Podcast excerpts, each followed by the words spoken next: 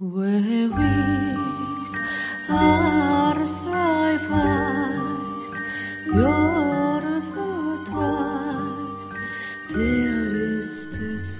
ぼ日刊階段山猫便第55夜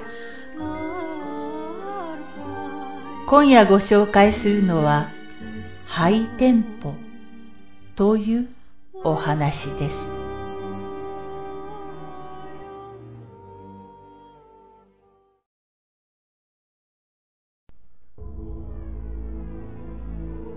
私の仕事柄、昼食も時間帯がずれることが多々ある。その日、仲間の一人が牛丼にしようかなと乗用車の鍵を手にした。すると、ああ、いいね。俺も頼むわ。結局、6人ほどにお使いを頼まれた M。ええー、誰か一緒に行ってよ。じゃあ、俺行くよ。M が気の毒になり、私が車を出した。W さんと K さん、特盛りだよね。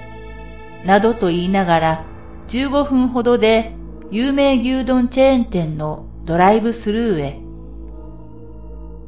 マイクは私の方にあり、注文するものは紙に書いてある。しかし、店からの対応がない。混んでんのかな？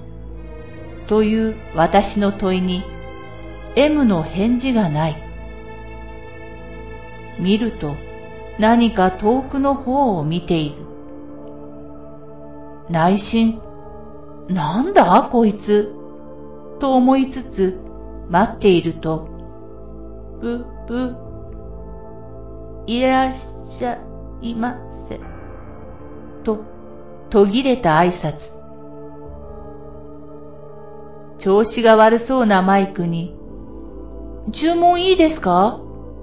と言ったはずだが、申し訳あり、ん、聞きづらいで、お店で中、お願い、ま、空腹の上にこの調子。いささか頭に血が昇った私は車のドアを開けた。一瞬目の前が真っ白になりよろめいた。正気に戻るとそこは過去にあった別のチェーン店のハイテンポだった。私の車の前は雑草が茂り、店舗はガラスも割れているし、私が話したマイクはぶら下がっている。寒気がした私はそこを飛び出し、M をビンタして正気を戻した。あ、マルマンさん、どうしたんすか？急にあんなところ入っていくから。聞くと、私は口を開くこともなく、ハイテンポのドライブスルーへ入り、壊れているマイクに向かい、話しかけたらしい。M は鼻血を出し、気を失い、あとは覚えてないそうです。一体誰が何のために M と私を呼んだのでしょうか。そしてあの話し声は誰？